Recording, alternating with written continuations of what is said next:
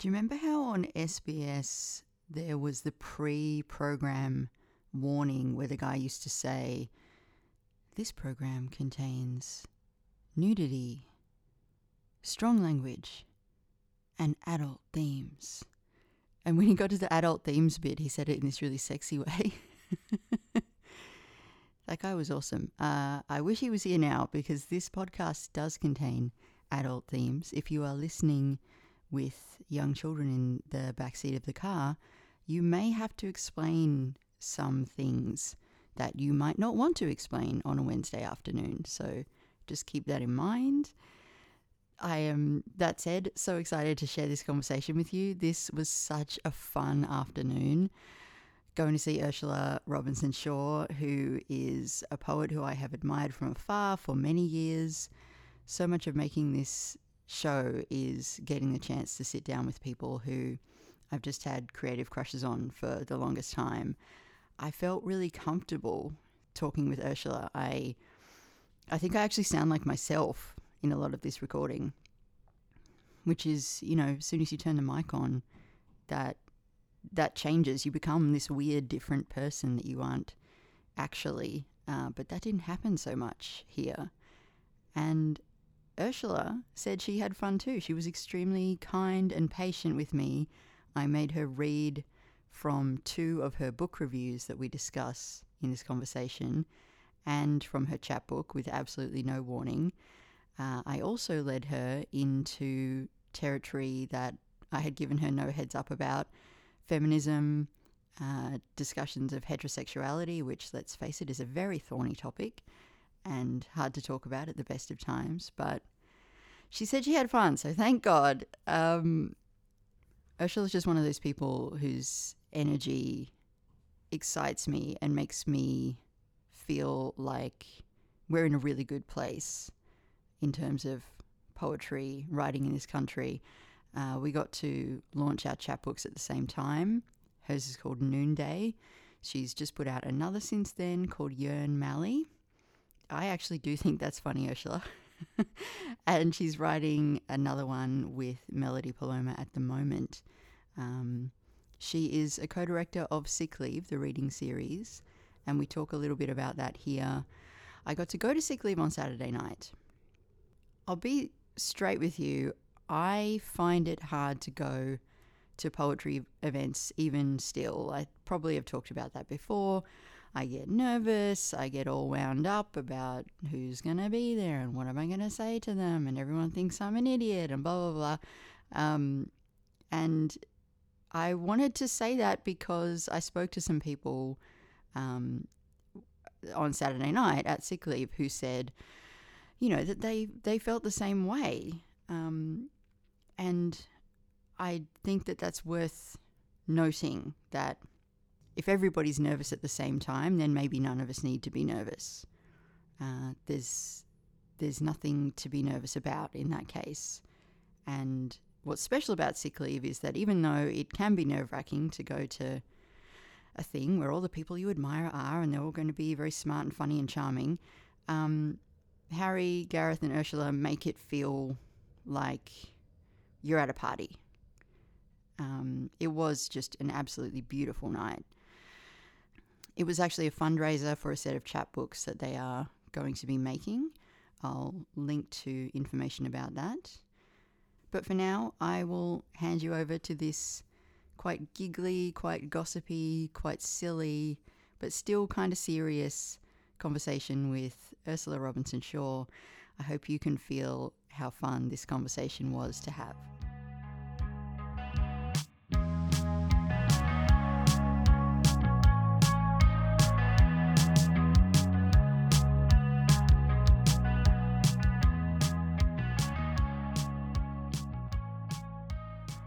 Yeah, I'm just so excited to talk to you, and I have so many questions. So, I'm going to start by asking about the poetry reading because you guys are running a sick leave fundraiser next Saturday night. Mm-hmm.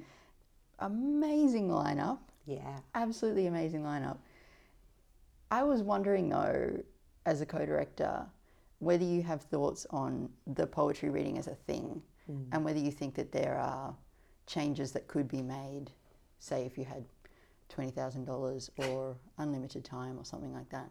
I think twenty thousand dollars would like ruin most of the things that are good about good poetry readings. I feel like as soon as you throw money at the problem, it, it gets infinitely worse. Like if you go to something at the Wheeler Center, you're like, "This is I'm in hell. Like this is the worst time I've ever had in my life." Um, but I think that's that's why we started Sick Leave. One of the reasons in the first place was because we kept going to these readings, and we were like, "This is interminable." So Yeah. um, I think I don't know if if the people talk about them like they're punishing, but if the poetry's good and everybody's relaxed and there are lots of breaks, then like you're having a nice time. if everybody's relaxed is the key sentence there though because the thing that you guys do that is the most important thing but also the thing that you it really depends on the personalities of the people running it mm. is to set a tone mm. and that's not something that you can manufacture so. Mm.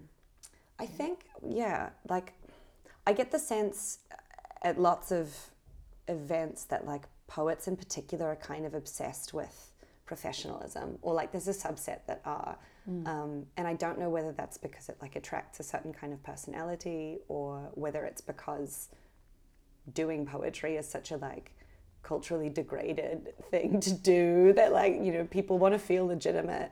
But there is a kind of like nerdy urge to sort of dignify the proceedings that I think really like detracts from how fundamentally ridiculous like most poetry is. And just like just lean into that right? Like i think about readings that i have only heard about from reading books mm. like the readings that used to go on at la mama in the mm. 70s and stuff mm. like that they probably were unbearably self-serious on one level but i also imagine that there was more fun. Mm. And yeah um, that's why i'm excited for next saturday because i know it's going to be fun and i know the work is going to be great. Um, that was sort of my next question is i know that in bringing an event like that together you and gareth and harry have to do a lot of reading and a lot of keeping your eye on on what's going on. I personally will you know for long periods just check out yeah. and just not doing read anything. yeah, but I don't feel as if you guys have that option necessarily. Um, and I'm wondering what you're seeing a lot of right now at the moment. well to be totally honest I think we have been a bit checked out for a Oh, while really? Okay. Um, well, it used to be we'd do events every month. So we'd sort of, you know, we would have to constantly be reading in order to find people. Um, and I think because we haven't had lots of, yeah, lots of like public events, um, the last thing we did was the launch of the um, journal, the fiction journal. And we did a lot of reading for that, but that was, they were submissions. Um, this I think this is fun because we're moving to doing these chapbooks, or that's kind of what this fundraiser is for, is to launch this chapbook project. Um, and uh, Evelyn and Melody and Patrick uh, will be the first three chapbooks, and they're going to be reading. Fantastic. Yeah, it's, which is like a hell of a yeah lineup for Yeah, a, for a little project. Um, but I think at the moment, I think it's like we just kind of we've read a lot. We're resting. We know who we like. There are sort of like big names that are around that we're into, mm. and I think getting back into going to everything and reading everything is something that we've only started to do in the last like month or two. You know.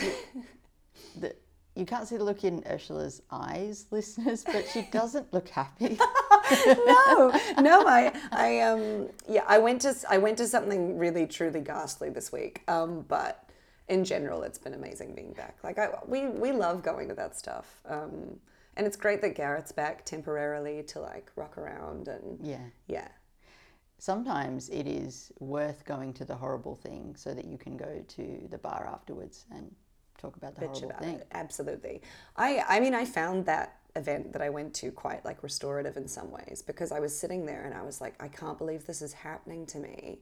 And then I was like, that's why I sort of remembered like how I felt five years ago and why we started doing this in the first place was that so this doesn't have to happen. It doesn't have to happen. It does not have to happen. But, well, let's unpack. Is, there any specifics that you want to mention without throwing this particular event completely under the bus? Uh, I think it, it's sort of what I was talking about before. It's like highly professionalized. Okay. It's kind of like trying to be slick.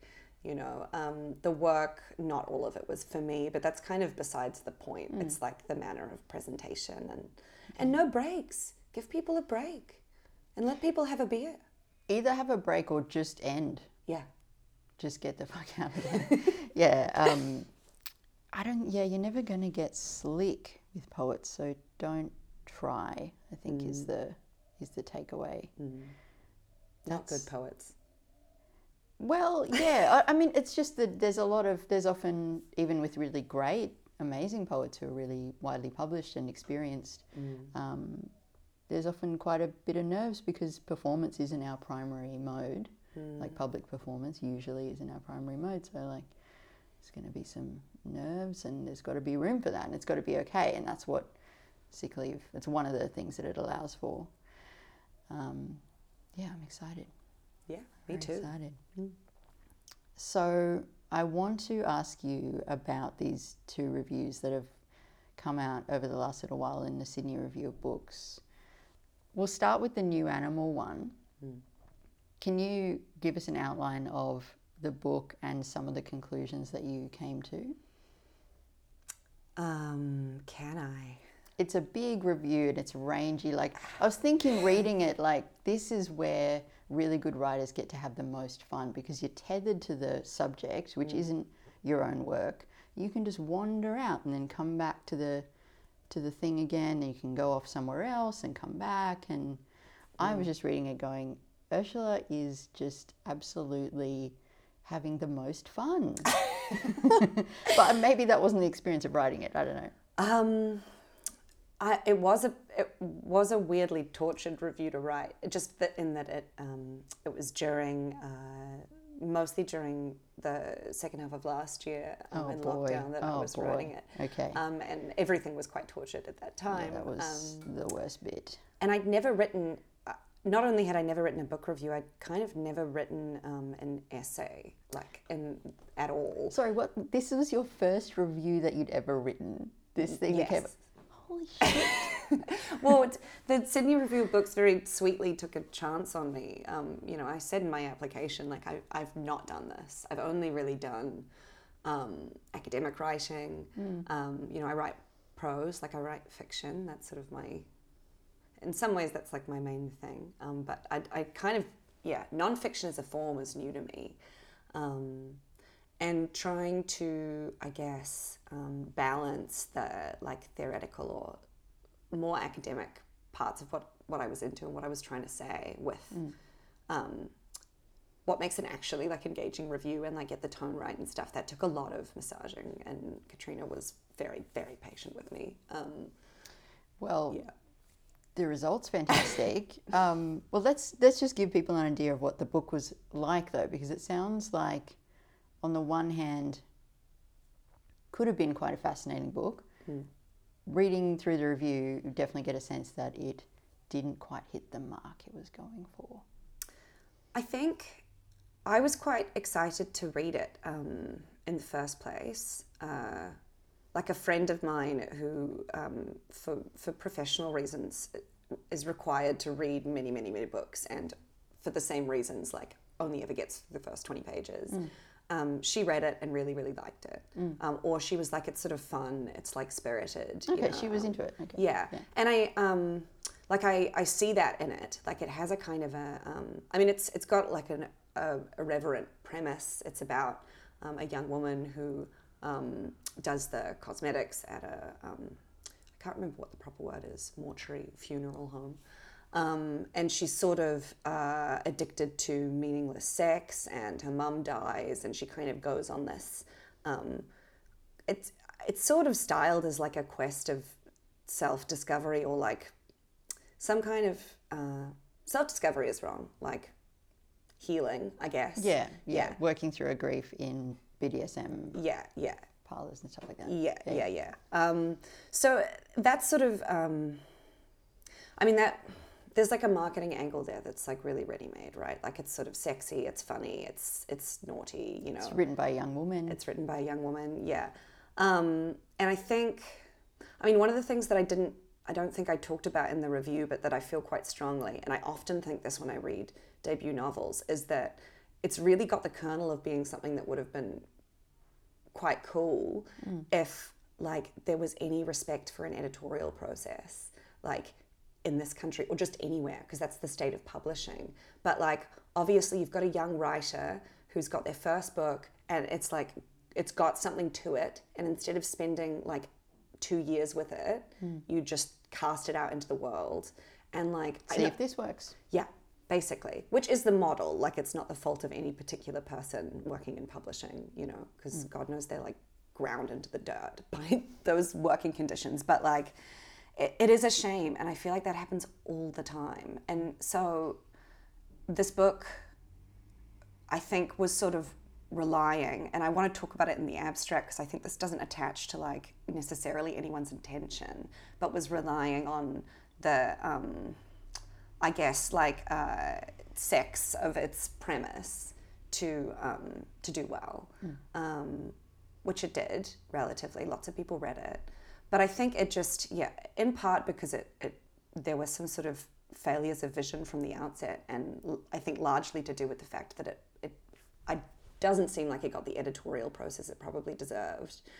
Um, ended up being really underrealized in a way that I thought was kind of, um, I guess, like symptomatic of a whole literary ecosystem. Like, mm. you know, I, it's sort of. Um, it pissed me off because it reminded me of a million other things I've read. Like the things that were, to my mind, wrong with it were, mm.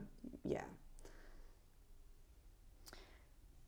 Yeah, well, it starts out with some really bracing words about about that about that yeah. whole industry, right? Mm-hmm. And that's kind of one of the reasons I wanted to ask you about it is I did get the sense that this wasn't. Uh, a reviewer just going in for the kill on one person. Mm. And so you started out by saying, I mean, I feel like it's a shame for me to read this because it, it's just like so fucking good. Do you mind reading this little bit? Oh, I can. Reading new work is secondary to the more important task of literary circulation, that is, ensuring the proliferation of new work. We love local debuts, which is not to say that we love to read them. Poets are exempt from this generalization because poets are devoted to each other, which is why God gives them all the best lines. Pointing this out is a more popular choice than doing anything to redress it, because that would involve reading a debut Australian novel cover to cover, and I simply don't know many people who are willing to do that, even if it is their job. That does seem quite. I haven't reread it. It's quite forceful. it's great. Mm. And then you go on a little bit further and you say, one way to guarantee a miserable literary culture is to insist that the only novels that we should pay critical attention to are the ones deemed by the market competent enough to court prizes, or worse, deemed by prize committees competent enough to court the market. What a stressful situation. well, like, let's go back to that first paragraph. I want to ask this might just seem really obvious to everybody, but I would love to hear you spell it out. Why is the proliferation of new work more important than reading it? Do we need to seem as a country like, oh, we have a lot of, we have a vibrant literary culture here in Australia? Like, look at all these books it seems that way to me. Um, and I mean, I've got like a very like specific, you know, potentially blinkered perspective, which is that I know lots of people who kind of work in these industries. Mm-hmm. Um, and so perhaps what I'm reacting to is less like something that is actually a problem in the reading public generally and more a problem in like literary scenes, which is that no one reads the fucking books, but everybody is obsessed with writing their book and getting their book published, and and sort of assuming that that will mean that it ends up in the hands of people that read it, which uh-huh. seems not to happen. And I'm constantly talking to people, and they'll be talking about like work by their friends, and they'll be like, "Yeah, couldn't get through it," you know, "Oh, I've bought it." Like I went to the launch, you know, and I just I find that really I find it really baffling that like people end up in a situation where out of a love for literature, they're so like inundated by you know novelty all the time that they they stop engaging with it. Mm. Um, again, like not really the fault of any particular person, but certainly a strange state to be in. It's a really strange state to be in. But I, oh, it's awkward because I really relate to that. well, uh, yeah. And, and as a poet, you know, and you say here, poets are exempt from this generalization because poets are devoted to each other, which is why God gives them all the best lines. I I feel like maybe in in your world, poets are devoted to one another. Like hmm. you, you seem to have a, a circle of people around you who are really who really do read each other's stuff. You're writing to each other like it's a it's a it's its own ecosystem. Hmm. Is is that fair to say? Yeah, I think so. I mean, I think I like that you said that we're writing to each other because I think one of the things I like about this particular pocket of the Australian literary scene is that it's very like um, uh, iterative, right? Like I, I, I like feeling like we're sort of constantly um, like sometimes appropriating each other's work and kind of like reworking it all the time. Yeah. Um, I think the sense I get in general, even when I go like elsewhere and meet poets, is that um, there is quite a like, there's at least a tendency towards a genuine community where um, I don't know, people seem more like invested in like actually, even if they don't like something, and like reading it and figuring out what's wrong with it. Again, maybe that's just like how it looks from where I'm standing, which is yeah, a very particular spot. But Yeah, um, but that's it's it's just as legitimate as any other spot. I mean, where I'm standing, I I can tell that that's going on because when I read, um, you know, if I read someone's work, I can see a link through to somebody else's and go, oh well, they're they're reading each other, they love each other's work, that's great. And then you know, I sort of take this. Um, self-reinforcing stance of like no one's talking to me. Oh no, so dumb. Well, people are reading you, oh so that's, that's very nice that's at least half of it. no it's, that was a stupid thing to say. I, I don't even know what i mean. I, I just think that there yeah there's just there's just a lot of different bubbles right? Hmm. whereas i wonder with fiction is it more of one big thing and and everyone's vying for that top spot Yeah, I mean, like writing novels and short fiction, like they're more solitary. Like, but you, I mean, you're not really in communication with others in the same way um, because the projects take so much longer and they're kind of like, like you can't really incorporate any sort of fluctuation. It's not a dialogue, a novel. Um, Yeah, at yeah, yeah. least, yeah, uh, not on the same scale. Um, so that's part of it, I think. I also think. Um, mm, I reckon the people sort of like that I encounter around my age, the the writers that they're trying to like ape and the scenes that they want to be in are like American, yeah um, which is like not much of an observation.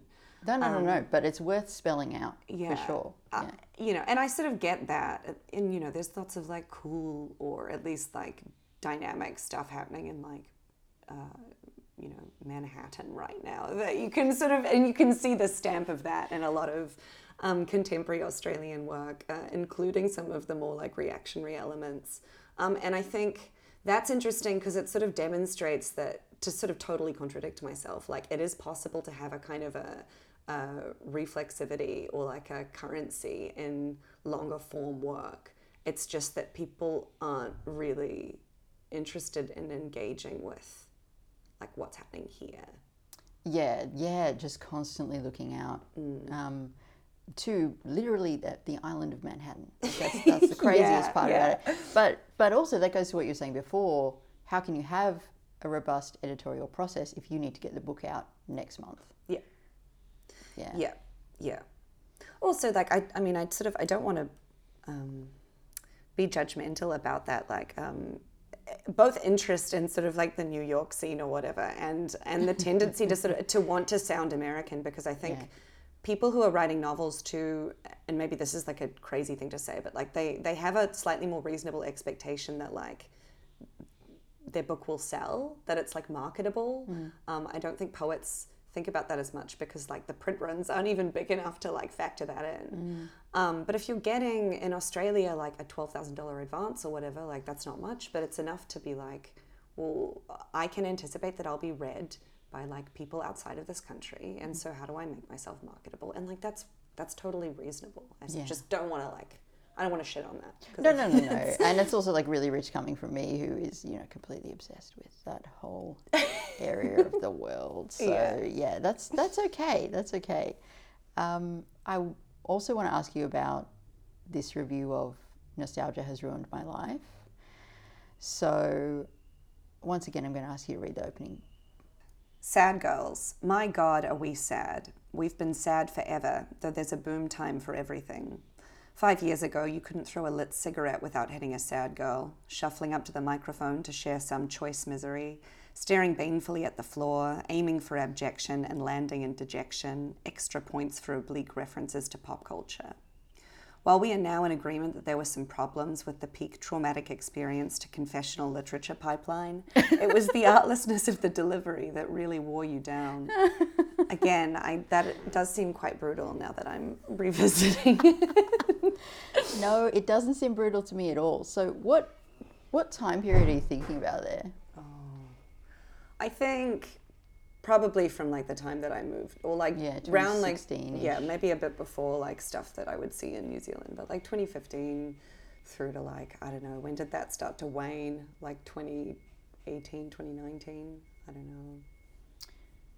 Why do you think it did wane? Oh, big question. Yeah. Well, feminism's dead, so that's that's one reason. Damn. It's over. Nobody told me. we ran out of it. Um, no, I think there was this like, uh, I mean, obviously there was like a sort of, you wouldn't even want to dignify it by calling it a wave, but there was like a reformulation of older forms of feminism that was like co opted corporately and became mainstreamed. So it was just everywhere. So uh, it was sort of, and I don't want to diminish all the writing on this at all, but uh, it, it was sort of cool to talk about particularly gendered forms of like trauma uh, for a while, right? And there was like, you know, and this has been like theorized endlessly now, but like a personal essay boom that was really exploitative. Um, I mean, not that everything that was written in it was like whatever. I'm gonna say it was just really exploitative just of like lot. young women, and it was yeah. everywhere. Yeah. Yep. Um, and I guess that was exhausted, like all forms of novelty, and like there were cultural shifts, and you Yeah, don't see yeah, it yeah. so much now. Yeah, it, it really hit me. I think it's further on in this review. You call it Feminine Abjection as Radical Praxis. And I read that and I thought about this comedy show that I went to in about 2018 that um, it- it's sort of, and it, it felt to me like the culmination of that whole like movement, wave, whatever it was, just this this thing of like, look at what a failure I am. Isn't that funny? and I turned to my friend later that night, you know, at the bar, who is a guy, and I was like, like, who, but he doesn't give a fuck. Like, I don't know why I'm telling him, but mm. I was like, we can't go on doing this because mm. we are handing over everything and they're coming for you is what I what I said to him. I was like, you know, you can't just go on being like, oh, I, my, I'm so terrible, um, because the fact is somebody might turn around and say, yeah, you are pretty fucking terrible actually, and how is that going to feel? I don't know. I just- think in some ways that is kind of happening, uh, and, Right. or like culturally it is. Like the reaction against that kind of um, what would we call it? Uh, like valorization of like feminine, I don't know, patheticness or mm. like particular, yeah, specifically feminine form. I don't know. I don't know what I'm saying. I'm thinking about Fleabag. Like Fleabag keeps like popping up in my head. I was thinking about Fleabag um, before. yes, she's there. Is that she's in the room? Hmm. I could feel her spirit in the room. yeah, I think. Um, But Fleabag was a high. That was a high point. That was like the perfect distillation of what this is. Yeah, yeah, yeah. And I mean, I like Fleabag for what it is. I think it's this idea that there is something like intrinsically interesting about depicting women as sort of like failed people. Um, but that we were writing those things. Well, I don't. I mean, that doesn't bother me in and of itself. I think, um, and I mean, I quite. I think there's like a. I'd love to teach a sort of, uh, you know, like I put together a course on like uh, acerbic, miserable female protagonists throughout the ages. There's certainly like a boom of it in the mid-century, which, like, I'm sort of obsessed with. Like, um, uh, like Iris Owens and like. Um, yeah, Rona Jaffe, and like there's kind of a there's a whole like little pocket of it. Um, but I think it's those when you compare some of this like more recent stuff to that mid-century stuff, the difference is that like uh, those women are really they're doing what like lots of writers do, which is just like um, luxuriate in like the you know grosser forms of like human experience, right? But they're not insisting that there is something like a political and b uh, like self-righteous Yeah, about like like redemptive. yeah, yeah, yeah, yeah. That's the word I want. Right. There's something redemptive about just like the depiction of like specifically female pain. Um, yeah. So it's not it's not like women writing women who suck that bothers me. Like I think that's good. Or like I enjoy that, you know. I'm like staring at like a Joy Williams collection over there with a bookmark in it. Like, you know, I love that, but I think the insistence that it's doing something that it's not and a particular kind of um, self-righteous tone i find i'm it's anathema to me I was thinking about Nanette as well. oh god don't talk about Nanette. Don't talk about Nanette. no Oh, everyone thinks like Australians are are just like horribly angry now. Um, I, I yeah sad that's i mean that's kind of that's kind of like doing the misery as as a form of politics and then insisting that what you're doing is breaking the mold and then just reinscribing it and going on and making a career out of it my partner had to teach it um, like for a couple of years running in like a first year course so i've had like enough nanette to last me Right. a life which one one viewing of nanette is enough more than enough but- definitely, yeah. definitely. You don't need to see it twice. Wow, that is doing the misery is so perfect. Um, so there's a there's a positive and, and exciting angle to all this, I think, but I need to I need to check this with you. So in that review about nostalgia has ruined my life, you linked to an article on heteropessimism, which I had never I had never encountered this before. But I read this article and I was like, first of all, it just summed up my entire approach to life and exploded it. And mm. now, I, now I get to move on. So, this idea of heteropessimism, heteropessimism is that, I guess to put it really bluntly, all men are terrible. Isn't it a shame that I'm still straight? yeah And so the article says heteropessimism might seem like a starting point of the revolution, but in reality, it's an anesthetizing force. And it's had the ironic effect of stalling some of the momentum of these movements. So if heterosexuality becomes shorthand for misogyny, the proper object of critique falls from view. To be permanently, preemptively disappointed in heterosexuality is to refuse the possibility of changing straight culture for the better. So, I guess, in other words, if I'm constantly sitting around going, such a shame I'm with a man. I was trying to explain this to Tom yesterday, and he's like, What? People think this way? people do People do. Like, the- you know, it feels like two thirds of the internet thinks this way. Like, just bemoaning, you know, the other phrase that the article quotes is um, heterosexuality is a prison. Um, but to, to think in that way, to sort of do the misery, as you said, forecloses you from thinking, all right, well, what, so what? What next? What are you going to do?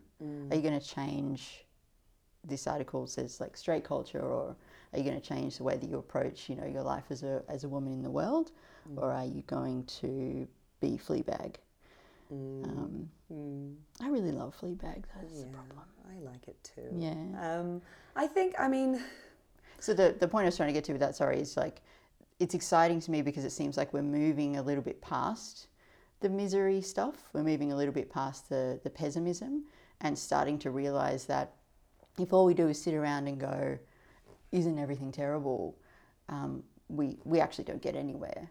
Mm. But am I being too optimistic? I mean, I'm glad you see it that way. I feel like we're moving just straight back into like misogyny. I feel like I feel like 10 years ago I could have been like my workplace is sexist and everybody would have been like, "Yeah, it does sound sexist." And now if I'm like my workplace is sexist, people are like, "Oh, well, I don't know if that's that's key to our discussion here today. It's because I'm in academia. Um, uh, yeah, I think I think what I like about that argument is the idea of like um, that the negativity is like preemptive that like uh, yeah. that kind of um, anticipating particular like forms of pain is like the only way that you can sort of like that that's a form of critique to start with um, and that like that's a way of moving through the world you know Yeah, it's get like there first. yeah, it's like um, I don't know. It's just like well, that's just attritional. Like if you're constantly like, well, this is disappointing me in exactly the way that I anticipated, then like you can't move.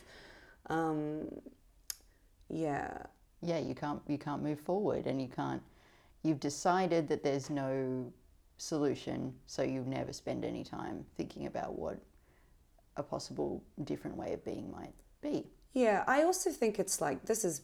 I don't know if this is this is probably not red hot. It's 2022, but like I also think it's it's intellectually dishonest or like emotionally dishonest to be like I hate men, but I'm stuck here in this prison. It's like, well, I mean, we're all attracted to like forms like the, the heterosexual couple because we have like very deep libidinal investments in them that mm. like also constitute our identities. Like it's not that you're stuck in relation to this thing that like you know that causes you pain. I think that's part of the that like very black and white, I guess like hetero pessimist idea. That's part of mm. what's frustrating about it. Mm. Is like, well, this is you know you're in like a you're in like a dialectic with someone. It's not a locked field. Like, mm. you know, gender's a relation, which is not to say that like men don't suck, but but just that like it's I, I think it's it's not just that it's not like a helpful way to approach it. It's also just like not it allows women to be kind of dishonest with themselves about like their investments. Does yeah, that yeah, completely, completely. That is, it just skips over so much. And if you're not, the article, I'm probably spending too much time on this with you, but I, I was just fascinated by it. Um, article starts out by quoting from Maggie Nelson's Argonauts, um, and how what was the, I think she was talking about no, quoting from Maggie Nelson's The Argonauts, and where she says that she's embarrassed by her heterosexual drive, mm. essentially. And um, because what I want to say is to act as if you don't have any choice in the matter is intellectually dishonest. But really, you don't have any choice about who you're in love with. Um, I think it's not it's not it's not about choice. It's just like, well I don't know. I haven't read any feminist theory in so long. I don't think I don't have like the phrases available to me. But I think it's like it's not about choice. It's not like if I could choose to love someone else, you know, I would be a different person or whatever. It's like, well, then you would be a different person. Mm. But like your desires are what they are and they are you. So like you have to grapple with that. I think that's what I'm saying. Exactly. Yeah. Thank you. That that was where I was trying to get to. I thought- I was leading us down a blind alley there. Thank you. thank you. Thank you. Um, so I want to also jump back to a little bit about what we were saying off mic around. I still can't get over that that was your first ever book review, but it seems to me, and again, correct me if I'm wrong, that you've decided very definitely not to try to please everyone in your writing. Um, Yeah, I think you're right. like so much of reviewing work and and poetry can be so careful that it just ends up unreadable just just so boring and the question i want to ask is how did you come by the fearlessness that you seem to have um, let me phrase it another way it might help a little bit so if you could talk to listeners who might be staring down their first review uh, and have a review copy on their desk of a book that they really don't like but are afraid to say so. What would you What would you tell them? I mean, you know, you can try and please everyone, but then just like probably no one will read your work. if you're if you're writing work that is so neutral that it pleases everyone, then like it's it sucks, right? Like, Yeah. you know, even an overwhelmingly positive review like still has to have some grit to it. Yeah, you gotta Yeah. have an angle. You gotta- like, yeah. you can't neuter yourself. I That's a- not a very good answer. No, it's either, great. It's a great. It's actually a great answer. Um, just to give people more of an example of of how funny and fearless your writing is, I have a list here of amazing Ursula takes. Writers are terrible people with ingrown personalities. Novels are wonderful. Nobody wants to admit they're triggered by the avant garde. And then this is my favorite one. Uh, I was talking to you on Twitter. I'm so sorry about that. There is nothing more natural than the Catholic turn among the ultra online. Historically, what is Catholicism but a form of posting? Well, that's a tweet, so I don't have to stand by it. But the Ah, other things I said, I stand by. Absolutely. Nobody wants to admit they're triggered by the avant garde. Is like, yeah. I think I wrote that too after reading. This is this is a terrible thing to own up to, but I was reading. Um, there's this guy Mike Crumplar, um, who's like, oh, he's got a Substack. He's a guy with a Substack, and he's he's been writing about this like kind of vile, um, vile sounding, um, like downtown Manhattan art scene. Um, which he's like weirdly implicated in, like these kind of like rich kid artists who seem to be quite genuinely stupid and quite possibly evil keep like but totally narcissistic keep like inviting him to this shit and he keeps reviewing it but getting like he's obviously got some kind of like weird like psychotic investment in it now and he just like keeps going into these like humiliating spaces and like making a spectacle of himself and then like obsessively writing about it so i'm addicted to it Oh, that sounds fantastic. um, but he wrote this. Part of this was sparked because he wrote a review of like a like a, a play about Dime Square, which is like you know the symbolic center of this garbage. Um, and I think he was basically saying that he was like, uh, you know, nobody wants to admit that like things are, whatever it was that I said. yeah, yeah, yeah. I ripped it out of this Substack, Substack basically. Yeah. but it's it's worth saying twice at least. It's Mm. worth saying multiple times because I don't know. I don't quite know if I can make this this leap here, but I feel like it's kind of the same thing with the heteropessimism stuff. Like if you're not even going to admit how you actually feel, where can we go? We can't do anything if you're just going to stand there and like clap politely. Yeah, yeah.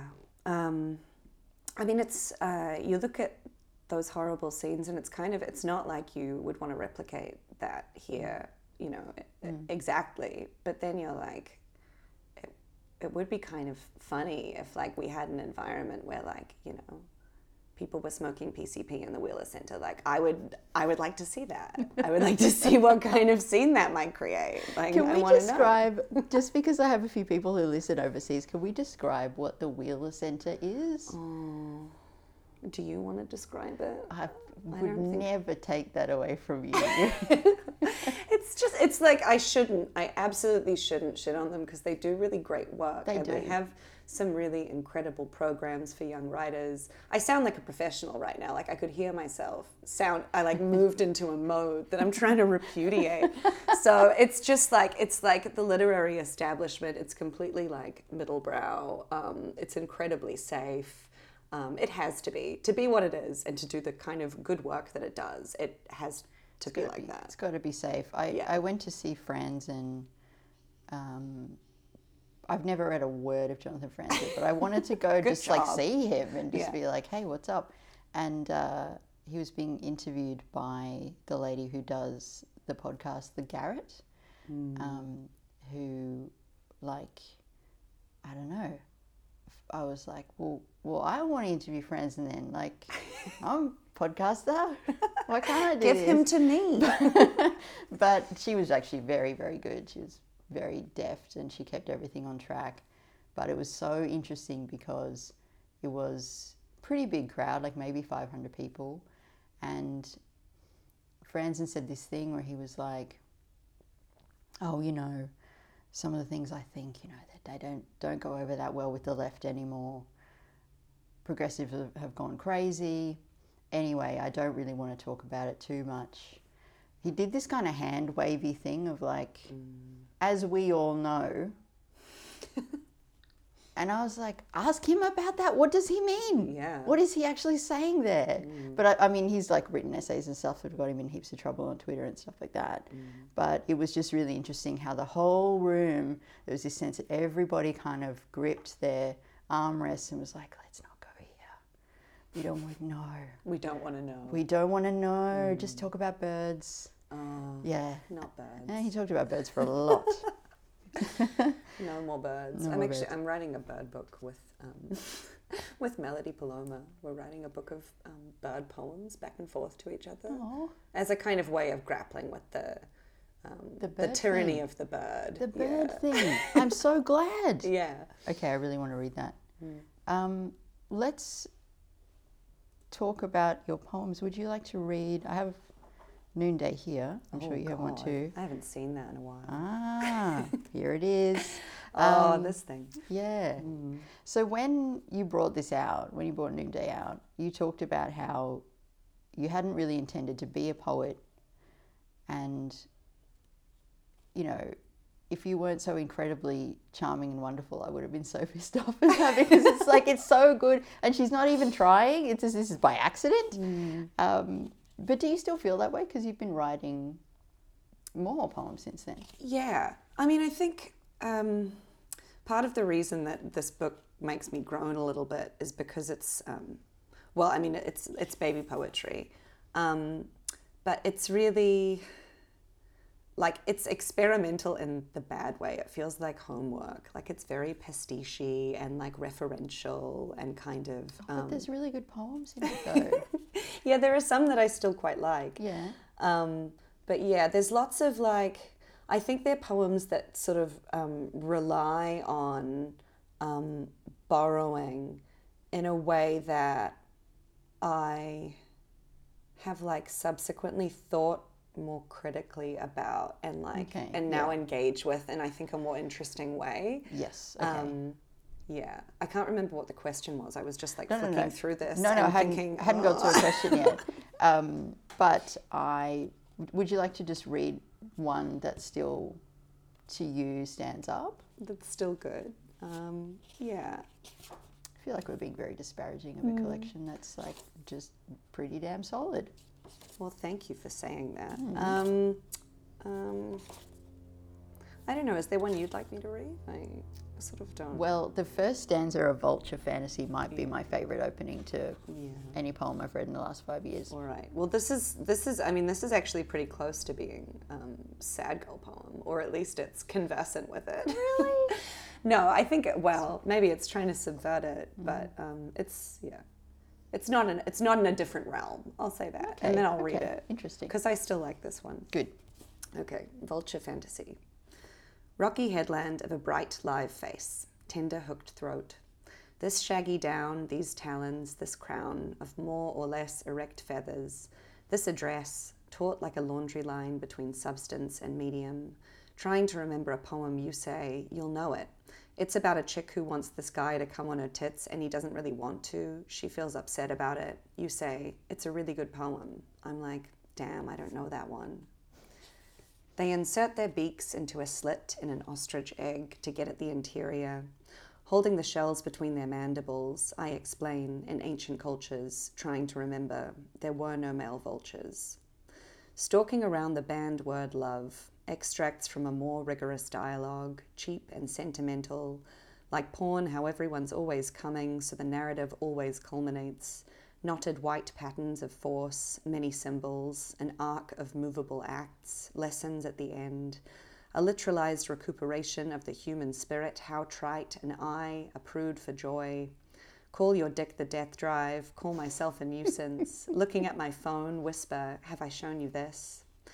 Trying to remember, Da Vinci writes, he was in the cradle, a vulture blew through and fucked him in the mouth with its tail, opening up the future, visions and deliria, tendencies, the problem of flight. He was only a baby, but it really happened in a dream. He later took to painting, but he never let it go, Freud says, because he wrote it down. Dicks are not real, just a thing we have in dreams. Phallus is a dead currency, there is only pants. Everyone wearing them feels a will to power, great discomfort. Look up etymology dick coma, words do not keep us from deeds. Scrambled by unserious activity, the search history manufacturing a backwards glance, the past is a wish compiled later with purpose of intent. Being but cerebral, the body is a shortcut to a symbol. If there are no male vultures, I'm trying to remember, oh yeah. These birds stop in the midst of their flight, open their vagina, and are impregnated by the wind. Thank you. I don't think it's sad. I don't think it's sad no, at it's all. not. It's a love poem, Yeah, actually. yeah. Yeah, but I don't know. I just it's possible I really just like dick jokes. well, it's got those. So, but you feel like you've moved on. You've moved on from that mode. um, Because I was reading this poem, this poem of yours in Overland called "The Ordinary Poem," which I did read it and think, "Wow, she's doing what she was doing in Noonday, but it's like concentrated, and it's it's got this amazing midsection." Um, I might get you to read some of this too. I was trying to think of a way to describe it, and it sort of feels like what if Walt Whitman, but also Dark Phoenix from the X Men. That's the best I could come up with. that's pretty good. That's pretty nice. Yeah, but do you you feel a relationship between what you were doing here and what's in this? Yeah, yeah, I think one. so. I mean, this is still like a little bit. Um, uh, it's not. Um, it's like to me that's like a that's like a. Um, it's like an iterative poem, right? Like it was a, it was written as a response to um, Sean Bonney's um, Our Death um, for the um, Melbourne Writers Festival. I did an event with um, Toby Fitch and um, Evie. Um, so it was written for that. So it's kind of it's like after Sean Bonney, um, and like there's like a line from the Futurist Manifesto in there. I think like Really? open a little Do you bit. want Do you want to read some? I actually, yeah, I will. I will. On a train, cold as a cistern, I write a list of demands. I demand a new textual violence, the restoration of the slap and the blow with the fist, a recession of dailiness, a cultural shift, the resensitization of horror. I demand vitriols, gentle words falling away like stewed meat until a slump in loveliness becomes a long, low hum. I demand futures become threats, right hands become fists. I demand the bright morning arrive, sparkling and odious. I demand the names of every motherfucker who looked at the heaving earth and saw an outcome, a teacup or a clean line, the decorous rhythms of greenhouse plants. Every motherfucker who said there is a place more real than desire. This is a debt soaked world. The universe lawfully unfolds. On this side, cast depravity as labor, cast the decadent as worker. Consider the grindstone in its manifest beauties, the drones in the ceiling, their celestial tones. Find bells, the sun, angels, all worn to nubs. Rest them from the dross with peace and honor, bird song, winter tomatoes tart and bitter, the happiness of bread, barbarity knitting a sweater. Thank you. Hmm. Yeah, it's like this incantatory mode, I think. I mean, I guess I just wanted to zoom out just for a minute because I kind of take it as read. Like, I, to me, the stuff that, you know, I lazily say you guys, like you and Harry and Gareth and people who are writing in response to you, like, it's the most exciting stuff that I read. And I read it and I go, I want to do my version of that. But I, I suppose there's a chance that, that people listening might go, these poems are full of the word fuck. There's all kinds of stuff about coming. And like, I think they might miss the sincerity. Um, but I feel like the sincerity there is that not earnestness, but sincerity. Like you, you mean it. Yeah. Definitely. Yeah. Yeah. I mean that the vulture poem is a silly poem, but it's I like that. When I say it's a love poem, I'm not being flippant. Like it, it's from like when I first, very first met my partner, Yeah. um, who I'm still with, touch wood, um, and um, yeah, like it's it's sort of like I mean, part of what makes it embarrassing for me a little bit is that it's like totally resonant with like actual feeling. Um, and the ordinary poem, I think, is um, I feel embarrassed by maybe for similar reasons because it is really sincere. Um, like I- it, it is about like a political anger. Like it, it's a yeah, it's an angry poem. Mm, it feel, I can feel that it vibrates with it. Like it was published in August of 2020. that yeah, right? it was written. Um, I wrote it in June of 2020, I think. Okay. June, July. Yeah. Yeah. So it's that moment. Yeah. Yeah. Yeah. It's a bad moment. Bad. It's a very bad time. You've been doing some great writing in some shit times.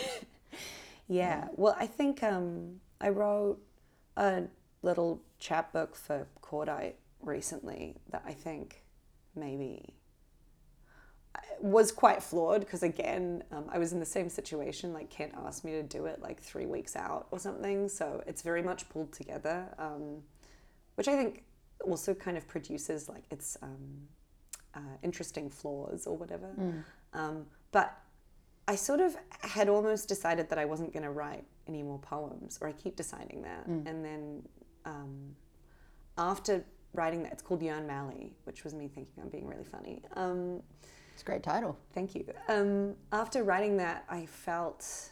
I felt like I'd kind of reconciled these things, maybe that I hadn't been sure about. Which one of which is this kind of like iterative element, or this like, it's not quite appropriation, but like reworking and like really specific like literary responsiveness, which I think is kind of always where my poems have come from, and like being in conversation with my friends, and like I guess a combination of like a certain um, lyricism and like um, the dumb shit that you were talking about. Um, I feel like I got somewhere with that. Yeah. um, cool. That I hadn't, and so now I'm like maybe I. Well, that's kind of why I'm doing this project with Melody because now I feel like maybe I am going to be a poet after all when I grow up. Yeah, well, I feel like no matter how many times you decided not to, there would be somebody around you who would be like, "Yeah, what about this though? What do you think about this?" Yeah. Yeah, Yeah. yeah. I was sorry to uh, to realize that that chapbook existed and I didn't have it on hand to ask you about. Um, but I'm I'm glad to hear that it's like pushed you in a new direction. Yeah, I hope so. yeah. Or more of the same, but more more um, intensified. yeah, just refining, just Yeah. just going closer to where you want to be. Um, there are other things, other directions I sort of thought I could lead you in. One was around just this whole thing around autofiction that you were talking to our class about the other week. yeah. Um, because I felt as if I only just understood it when you explained it to us, and then I read this thing on the drift. Mm-hmm. Uh, it's a, a piece called Room for More, which essentially seems to be saying that autofiction as we understand it is over. And I was like, what the fuck? It, I only just understood what it was. what it was. Who wrote that? Ah, I didn't open it up before I got here. And now I can't remember the name of the, the author. Um, I'm just trying to. I'm trying to remember if it's one of the ones that I've read. this article it sort of ends, I think, by saying whether the near future of fiction is auto or meta or something else, the trends of the last decade decade won't die. They will just absorb another micro generation of neuroses, and soon we will be blessed with some new form to shit on, uh, which I thought was a pretty great mic drop ending. But yeah, it just. Um, yeah, I really, really got so much out of what you were saying in terms of like this, the way it puts it is like a micro generation of writers. So your, your Ben Lerners and your Sheila Hetis and um, doing this move of, uh, to paraphrase from your review of the nostalgia book, um, containing its own, the book attempting to contain its own reception mm. and anticipate reproach. Mm. This is just me. This is just my story. Mm. Um, and then, yeah, another quote like, why develop a character when they're you? I read my first Rachel Cusk the other week. I hated it. Yeah, what did you hate it so about it? much? Um, it was boring. So true. I didn't know how much of it was real, Mm-hmm. and that upsets me. That's scary. Yeah. she was unlikable. I want my female protagonist to be likable. Um, and nothing happened, nothing was learned, and then the book ended. She didn't even finish her renos. The mm. whole Oh, book's it's about that one. Yeah, she was renovating her house. We didn't even find out if she finished her renos. Oh, that one's really vile because she just like so unreflexively demonstrates her contempt for like poor people and working people. Like it's so, it's like not even veiled. Okay, so I picked a bad one to start with. Oh, well, yeah. I mean, I don't, I don't really, it's weird. I always end up doing quite a lot of like um, academic work on stuff that I don't like. and I think I'm very, I feel very like motivated to figure out like if I have a negative response to something, like I want to unpack it. Like I find that intellectually interesting, which I think is not uncommon, but I don't feel that compelled to talk about why I love things. Yeah. It almost ruins it. Yeah, yeah, yeah, yeah, yeah. Um, but also, like, I think when you have a negative reaction to something that's it, like that usually signals that there's something complex to be like explored. I think I like what was I going to say before when you were reading the drift thing? I, I think that idea that autofiction's kind of over, like autofiction as such, I kind of agree with. Um, and I think I've, I've been using this really, I need a better word, but I keep saying autofictionality, um, which is like a riff on um, Catherine Gallagher talks about fictionality. So, um, in this, I think it's called The Rise of Fictionality, um, is a famous paper. Um, but it's like a kind of a it's like a set of conventions that have been adopted from like the rise of autofiction that kind of abide across genres so like i think you can sort of meaningfully talk now about um, like a, a novel like a novel and an essay collection and like short fiction all having a kind of autofictional protagonicity Yeah. which i think is to do with you know what you're talking about this like um, desire to kind of like master experience and like foreclose an interpretive gap for the reader so that there's this sort of like there's like a really fascistic relationship to kind of the possibilities of interpretation um, I'm showing you all this, so don't judge me. Yeah kind of but also like you can't judge me because i like the knowledge resides in me like i possess the information. Um, and the way that works in like the context of fiction i think is that complicated and that's some of the stuff that i'm trying to like tease out now and, and work on. Um, i think it, it sort of has to do with um, affect, like this idea of, uh, I guess, um, like dilated time, like this sort of um, interiority, this like focus on phenomenological experience that kind of like, uh, it like can sort of stretch out and like shut out the discursive parts of narrative, which is often like where you get the opportunity to like, um, like think with or speak with the text. And like that's something that I think kind of, uh, I mean, I like Jameson argues that that's been that's sort of like uh, realism kind of resolving its like fundamental antinomy or something that's like collapsing. But I think it's autofiction is kind of like the the most extreme like demonstration of that. It's like everything becomes this timeless affect. Um, authority resides in the writer, and you kind of don't have any you don't have any breathing room, which is like bad. That's what it felt like. Yeah. That's what, yeah, it was suffocating. I got through it though. well, congratulations. Thank you. I think I abandoned the last Cusk I was Yeah. trying to read. Yeah, fair enough.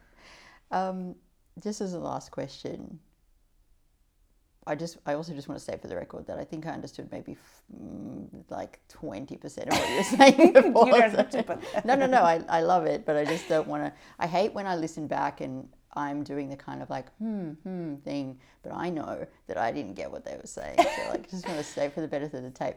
Um, it's because I don't understand it well enough to explain it simply. Like that's how you know you haven't mastered a concept is when you can only you're like referring back to like some like half-read academic tome. It's because you don't get it. I'm still working on it. Hard stuff. So, where do you go for your trash? What do you watch and listen to to take a break from this kind of heavy thinking? From the great weight of lifting my head. Yeah. Um, uh, you, I, have got a terrible answer to that, which is that like I was telling you um, uh, off tape beforehand that I've taken on. I've got like six jobs at the moment. Yes, Ursula's workload is is terrifying. Yeah, and that is in part because like. Um, I think I ruined TV. Like, I think a lot of people had this experience over, you know, the two years of lockdown or whatever. But like, I actually feel like when I try to sit down and like turn off, I feel so desolate. Hmm. Like I, I feel I, I'm incapable of enjoying television basically, unless it's it's lockdown. yeah. Hmm. But like I spent so long just trying to like not exist in the form of you know like television consumption, hmm. and now I just like it makes me feel sick. I can sort of do it as a social activity, but like I basically just want to be like reading and working all the time um, to not to stave off mental illness. I guess. Yeah. Um, Yeah. I, I'm sure Yeah. I'm, I'm like giving myself another version of mental illness, obviously, but. Um, We got to pick one. you do, right? You do. You have to pick one. Yeah. Um, so I'm kind of I'm trying to be like um, I'm trying to go like pretty pretty beast beast mode. Beast mode. Yeah. um, yeah, and yeah, just live in my office and read all the time and um, try and finish all of these projects that I've committed to. So I'm kind of um, I'm anti-trash at this juncture. Wow. Yeah. Um, I do a lot of online shopping, if that. That might be where my brain goes to die. in really vacuous, like luxury consumption. Yeah. Yeah, which is morally indefensible. So that's worse. Yeah.